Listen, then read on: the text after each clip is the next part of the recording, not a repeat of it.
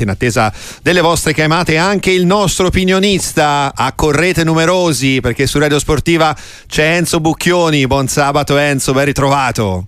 Ben ritrovati a voi, ciao Lorenzo.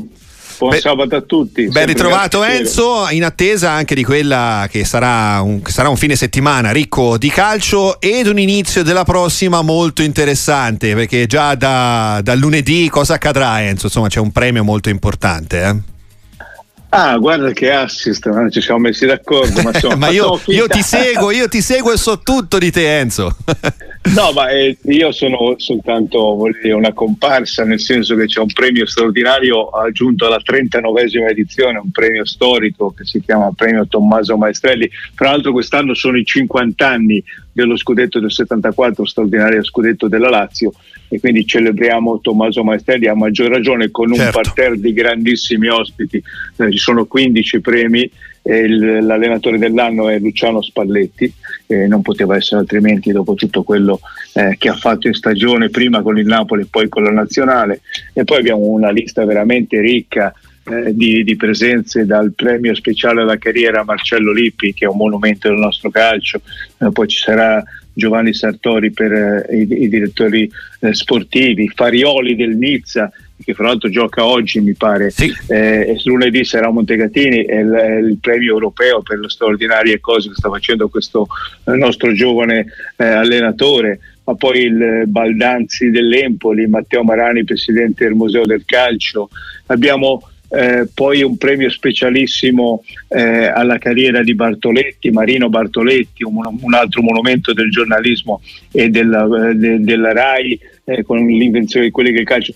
Tre direttori, tre direttori tutti insieme eh, che sono Ferri eh, di Sky, che sono Barigelli della Gazzetta, Volpi della RAI, prime firme del giornalismo in assoluto eh, un parterre, ora vado avanti a memoria, non vorrei, dimenticare, non vorrei dimenticare nessuno, eh, la Tortelli, capitana eh, della Fiorentina e nazionale di calcio, c'è anche il calcio femminile, l'arbitro Colombo, abbiamo parlato tanto di arbitri in questi giorni, c'è un, eh sì. un giovanissimo arbitro emergente, Andrea Colombo, internazionale, e premiamo lui come simbolo di una, vogliamo dire, rinascita o di una nuova generazione di arbitri che sta arrivando, arbitri bravi, lui, Sozza, noi premiamo Colombo e in questa occasione ci sarà anche il disegnatore Rocchi, insomma una, una straordinaria eh, serata. Eh sì, c'è eh, dentro un po' di, tutto, no? In questo trofeo Maestrelli, ovviamente su, sul calcio, Enzo, sì. però declinato anche a, a, a, varie figure, ecco, a tutti gli effetti. Sì, sì, certo, no, ricordiamo che questo premio è dedicato in particolare all'allenatore certo. e ricordiamo che da Guardiola in giù sono passati tutti a Montecatini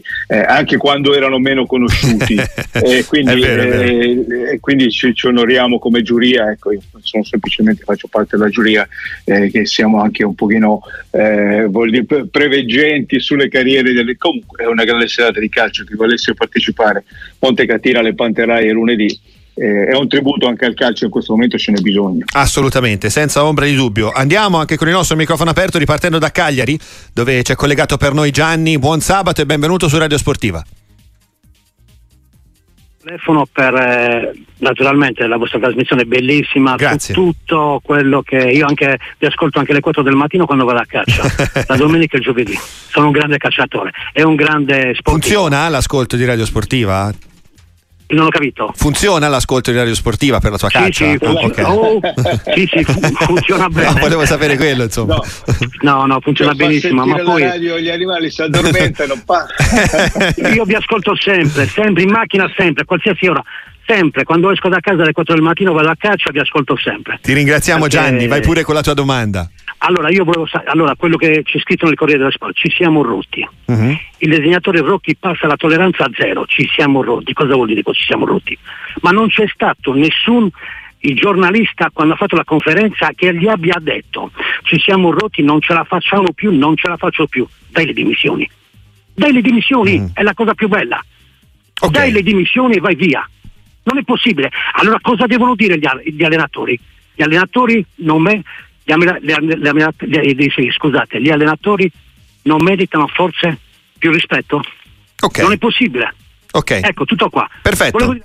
Grazie Gianni per la tua riflessione. Eh, cosa ne pensi ecco, di questa tematica? Se ne discute tanto e se ne discuterà. No, certo, certo No, ma guarda eh, Gianni, io come sapete rispetto tutte le opinioni, dico la mia dico la mia, ma anch'io mi sono un po' rotto Gianni, eh, dal punto di vista giornalistico, dal punto di vista adesso sono un'altra sponda.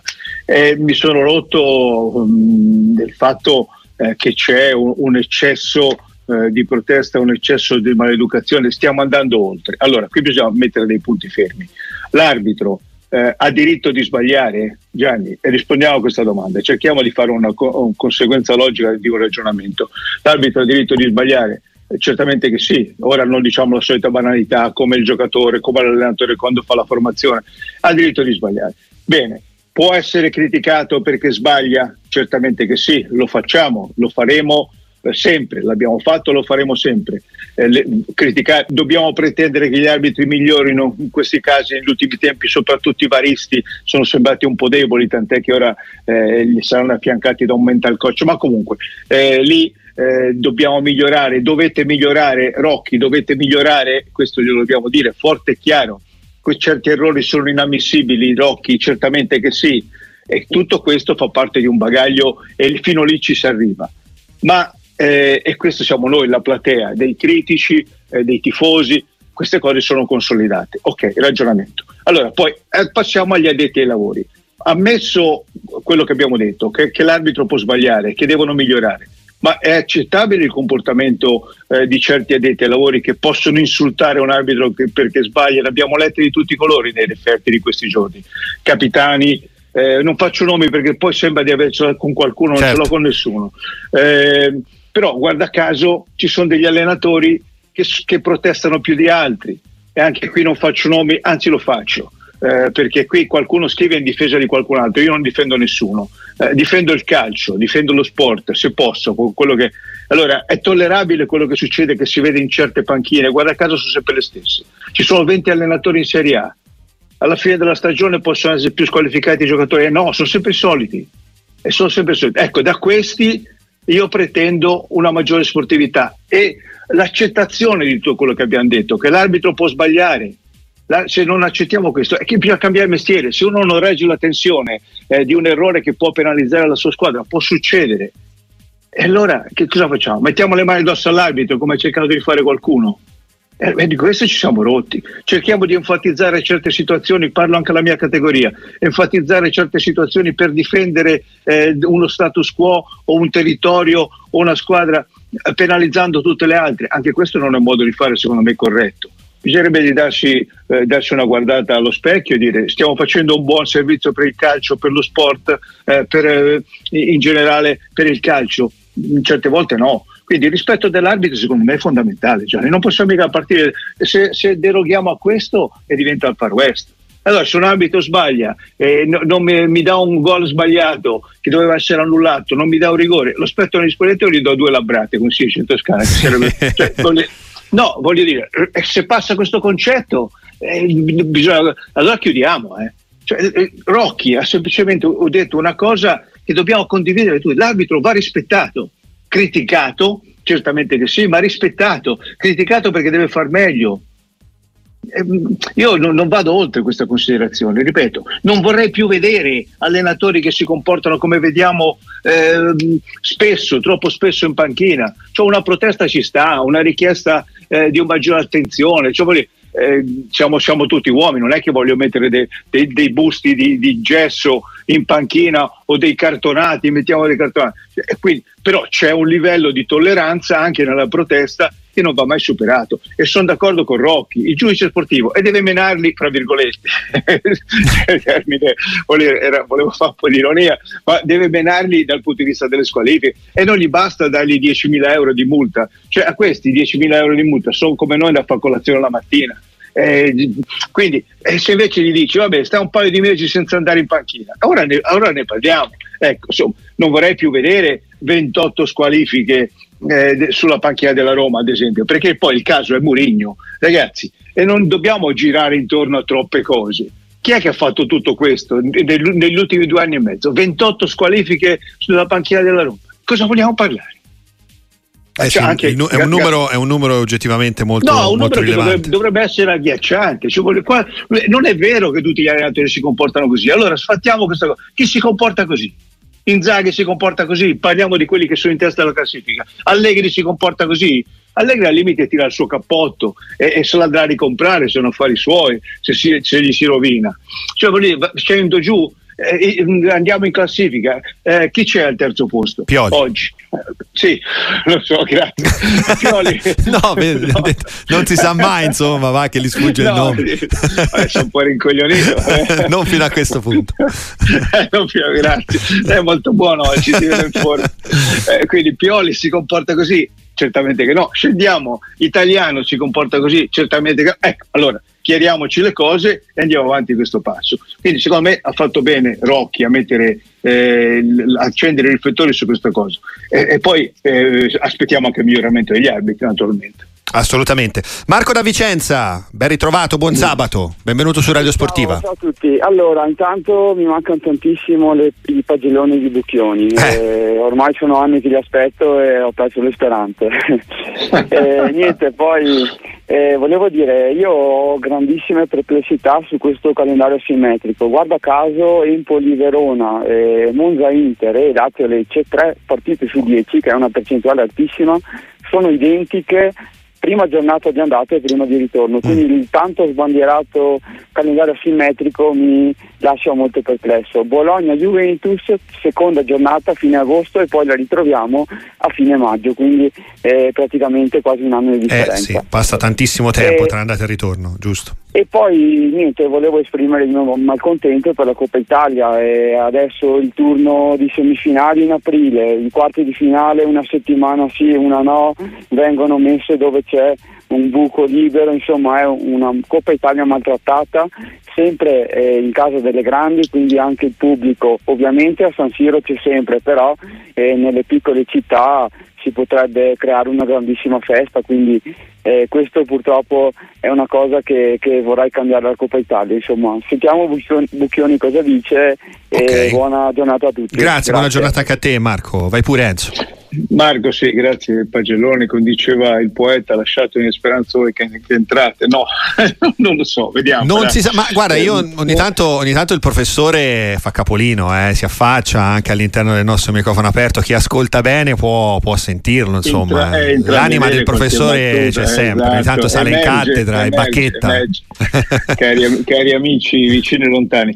Eh, ma guardi Marco, allora parliamo della Coppa Italia, sono assolutamente d'accordo con lei eh, Coppa Italia è quasi un fastidio no? nella nostra organizzazione. Cosa hanno pensato adesso? Facciamo una Coppa Italia riservata, quasi a invito, diciamo così, perché poi è, è, è, costruita in modo che in fondo ci arrivino per ragioni di cassetta, per ragioni eh, televisive eh, i, diritti vengono pagati e quant'altro, però con poco rispetto per quello che sono i tifosi. Io co- come la penso? A me, a me, piacerebbe molto, capisco con l'organizzazione, cioè, per, piacerebbe molto una Coppa Italia libera, eh, con la speranza che, come è successo in Francia, come è successo in altre situazioni, possa arrivare in finale una squadra di Serie C, che ne so, di Serie D Ecco, facciamo una, una, bella Coppa Italia che, trasversale che vale per tutti i campionati. E sarebbe anche una festa del calcio perché giustamente come diceva Marco può capitare che una delle squadre di primissimo livello vada a, giocare in un campo eh, dove il, il, grande calcio, ogni un territorio dove il, il, grande calcio fatica ad arrivare,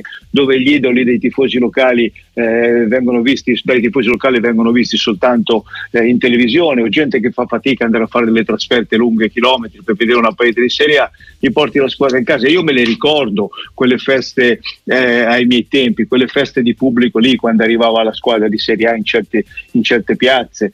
Quindi io credo che questo humus del calcio popolare eh, possa essere recuperato proprio attraverso la Coppa Italia, però poi privilegia anche lì eh, gli incassi, le grandi eh, l'audience televisivo perché è chiaro che una partita di, di, delle quali stiamo narrando noi romanticamente eh, in televisione farebbe audience zero invece arrivi le ultime otto sono in genere le, le prime otto della classifica e quindi sono repliche delle partite di campionato e un po' di gente te la porti davanti ai televisori, anche se ho visto eh, che l'audience si è abbassato nei quarti, quindi questo potrebbe sì. essere un segnale, perché poi ripetere sempre le stesse partite eh, alla gente viene un po' a noia, eh, no? eh, vedi la partita, alcune fra l'altro sono state, eh, sono capitate proprio a ridosso di partite di campionato fra le stesse squadre. Sì, Juventus Salernitana è un esempio. Ad esempio, sì, sì, sì certo. E, e quindi voglio dire, eh, Frosinone Frosinone.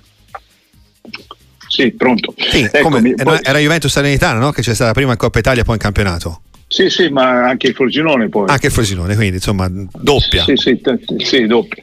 Eh, per il resto, Marco, il, cam- il, calendario. Sì, il calendario, però alla fine poi eh, se tu pensi in questo momento cosa mi farebbe più comodo incontrare, eh, è chiaro che una squadra che incontri alla fine, come ha citato il Bologna, magari la Juventus in quel momento lì, eh, come, come, può essere? Ha già vinto lo scudetto o è ancora in corsa o ha mollato perché eh, c'è qualcuno davanti che non lo so, si fa fatica a fare una previsione.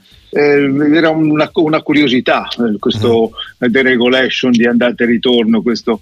Io sinceramente non dico perché banalmente prima o poi li devi incontrare tutti, ma faccio fatica anche a programmare perché è chiaro che inizio, se mi dici come, quando preferisco incontrarla, io squadra media, una grande, è chiaro che ti dico agosto perché magari non sono ancora uh, pronte. Eh, però poi Oppure dopo un grande incontro di Champions. Di Champions, ma queste robe qui, eh, se vado poi a vedere un calendario già fatto e ti dico guarda, quello è stato più fortunato, quello è stato... però prima di fare il calendario tutte le partite sono uguali e tutti i periodi dell'anno certo. posso, hanno dei pro e dei contro, quindi faccio fatica a dire qual è il sistema migliore. Questo porterà un po' di novità, un po' di interesse maggiore e se dovesse tornare anche al classico andata e ritorno non, non, non, avrei controindicazioni neanche in quel caso, sinceramente. Vi ricordo ancora le coordinate del nostro microfono aperto, il 366-684-122 per sms, whatsapp e anche note vocali, oppure il 334-773-0020, numero buono per prenotarsi ed intervenire in diretta, così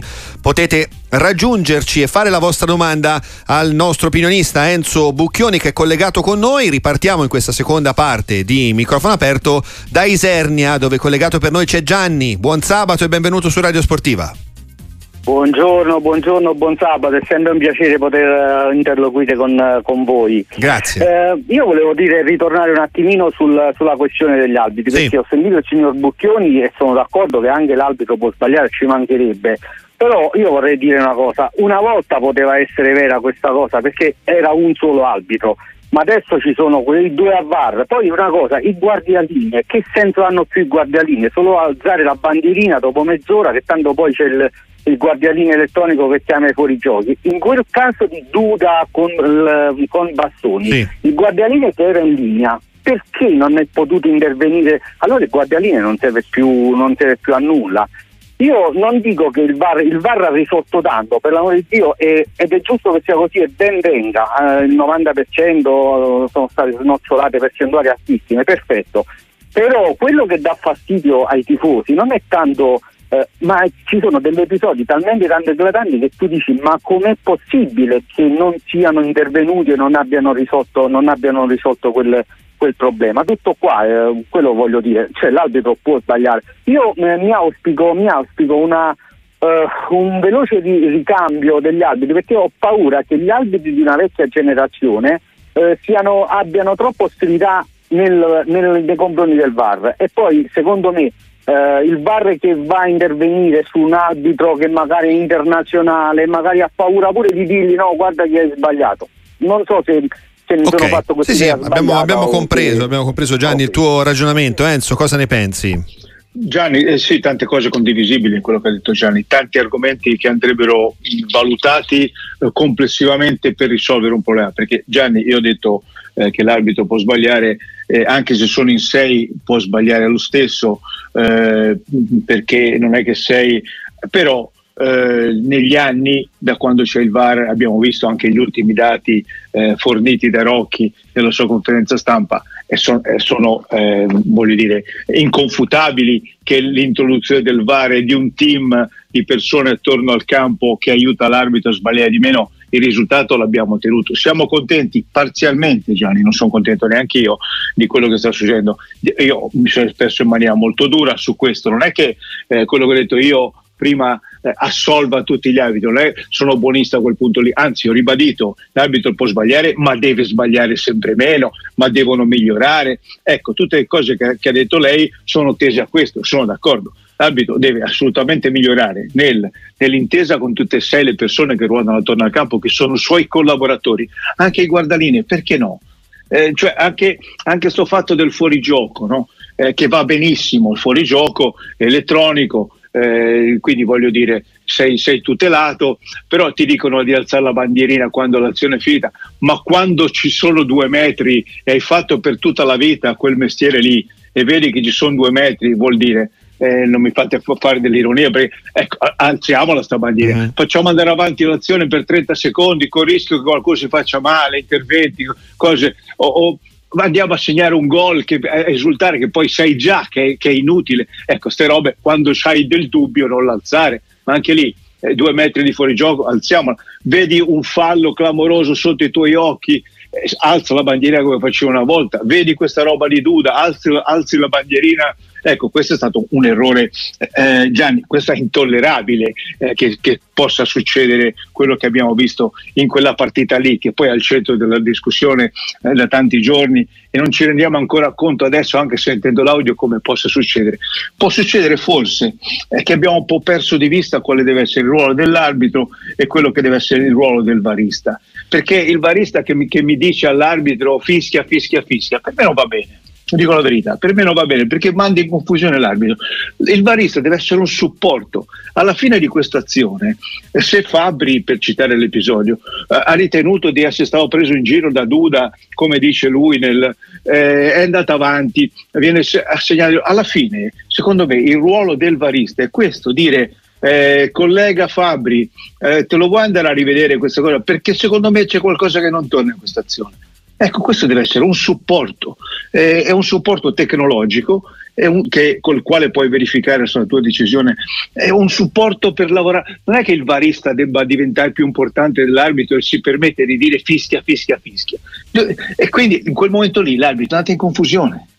Il barista, ti ripeto, deve essere quello che vede le cose che l'arbitro non vede, segnalarle e dire vatela a vedere da solo. Ora siamo talmente bravi e devono ancora migliorare eh, dal punto di vista della tempistica, lo possono fare nelle azioni ovviamente eh, che portano al gol, che portano a un rigore, che sono azioni che possono cambiare il corso di una partita o di, di un fallo grave, insomma c'è una casistica di interventi, non è che tutte le azioni il VAR può dire certo. che lo vada a rivedere. Ecco, una migliore collaborazione, questo lo sanno anche loro che devono migliorare.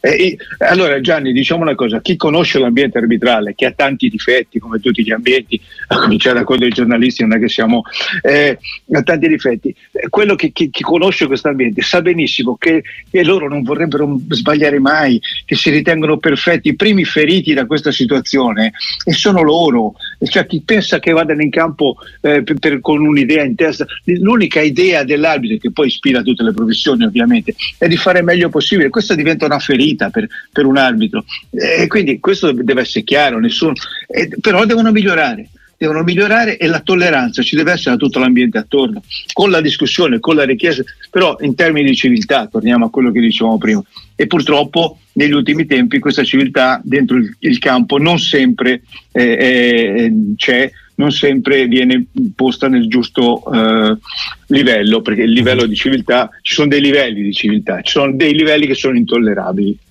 Andiamo a Milano adesso per salutare Giacomo, buon sabato e benvenuto su Radio Sportiva. Ciao, grazie mille, buon sabato anche a voi.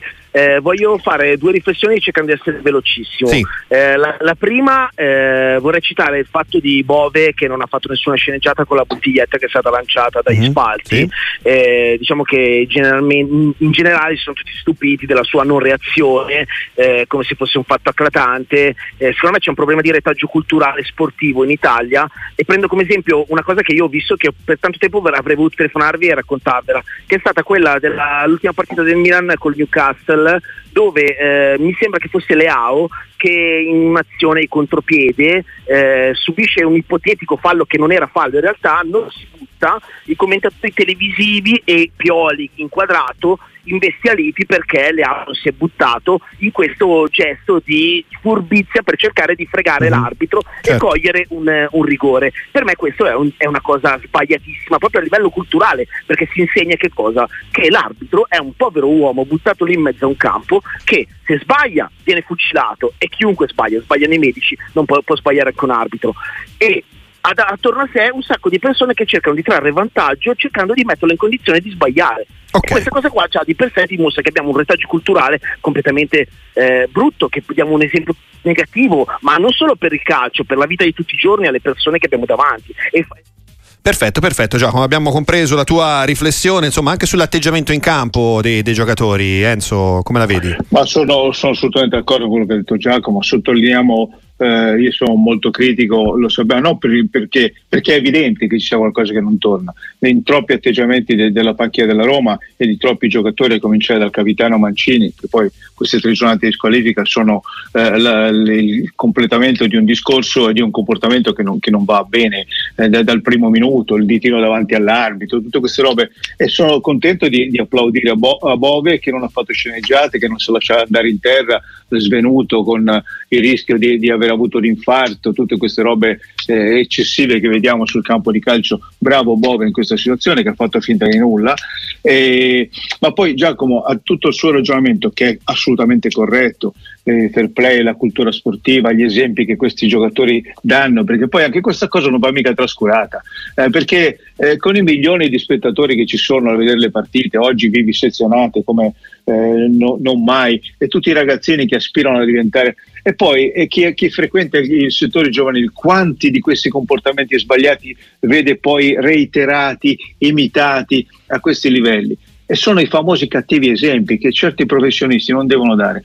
A maggior ragione, ecco, aggiungo una, aggiungo una roba che mi sembra incredibile. Nel 2024, con 200 milioni di telecamere, compresi i telefonini, tutta la mediaticità che c'è attorno a una partita, ma un giocatore di calcio non si rende conto che fa la figura dell'imbecille se fa queste cose qui in campo o se fa finta di essere stato colpito e non è colpito, si rotola come un matto, guarda l'arbitro per dire l'ho fregato o non l'ho fregato fregato, come diceva prima l'arbitro Fabio, perché dice sta roba? Perché gli arbitri lo sanno che i giocatori cercano di fregare l'arbitro. Quindi a maggior ragione quando ci sono 200.000 telecamere che poi ti fanno vedere che hai fatto un comportamento scorretto, che, che fai la figura dell'asino, perché poi que- quelli che fanno finta di buttarsi e, e cercano di indurre l'arbitro nell'errore, c'è, c'è il VAR innanzitutto Ecco, allora anche su questi comportamenti, eh, ieri Rocchi parlava di comportamenti eh, scorretti, delle panchine, proteste, anche su questo tipo di comportamenti dei giocatori. Io cercherei di dare un pochino una mano un pochino più pesante